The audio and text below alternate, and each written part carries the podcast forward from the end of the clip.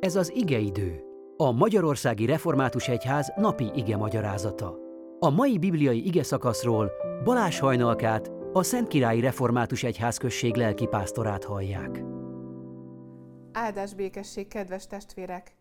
Isten igéjét olvasom, Jézus és a házasságtörő asszony történetét, János evangélium a 8. fejezetéből, a 10. verstől. Mikor pedig Jézus felegyenesedett, és senkit sem látott az asszonyon kívül, így szólt hozzá, Asszony, hol vannak a vádlóid? Senki sem ítél el téged? Ő így felelt, senki, Uram. Jézus pedig ezt mondta neki, én sem ítéllek téged el, menj el, és mostantól fogva többé nevét kezd. Kedves testvérek, a mai történetünkben egy asszonyt visznek Jézus elé a templomba, akit házasságtörésen értek. És az akkori törvények keményen elítélték az asszony tettét, halálbüntetés, megkövezés járt érte.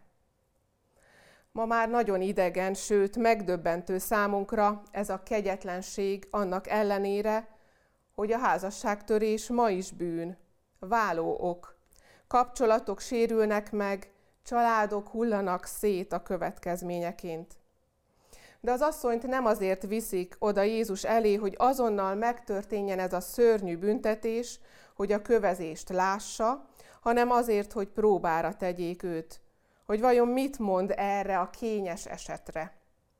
Vajon a mózesi törvényeket fogja helyeselni és megerősíteni, de ebben az esetben eddigi saját életigenlő tanításait és tetteit cáfolná meg, vagy az ellenkezőjét teszi, ellentmond a mózesi törvénynek, és akkor azért lehet elítélni őt. A megalázott, középre állított nő tehát csak eszköz volt ebben a Jézus számára készített csapdahelyzetben.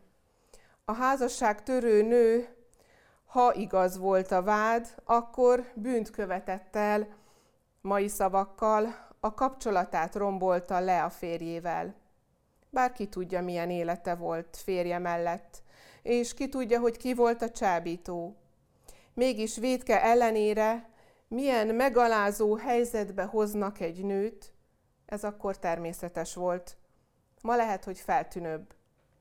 Mégis más helyzetben vagy éppen ehhez hasonlóakban a mai világunk sem különb. Kővel dobálás, ítélkezés, vádolás, kritizálás a mai világunkban is van bőven. Csak talán nem valódi kövekkel dobálózunk.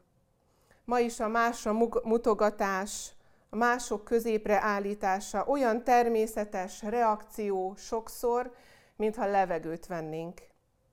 A vélemény nyilvánítás mintha kötelező lenne.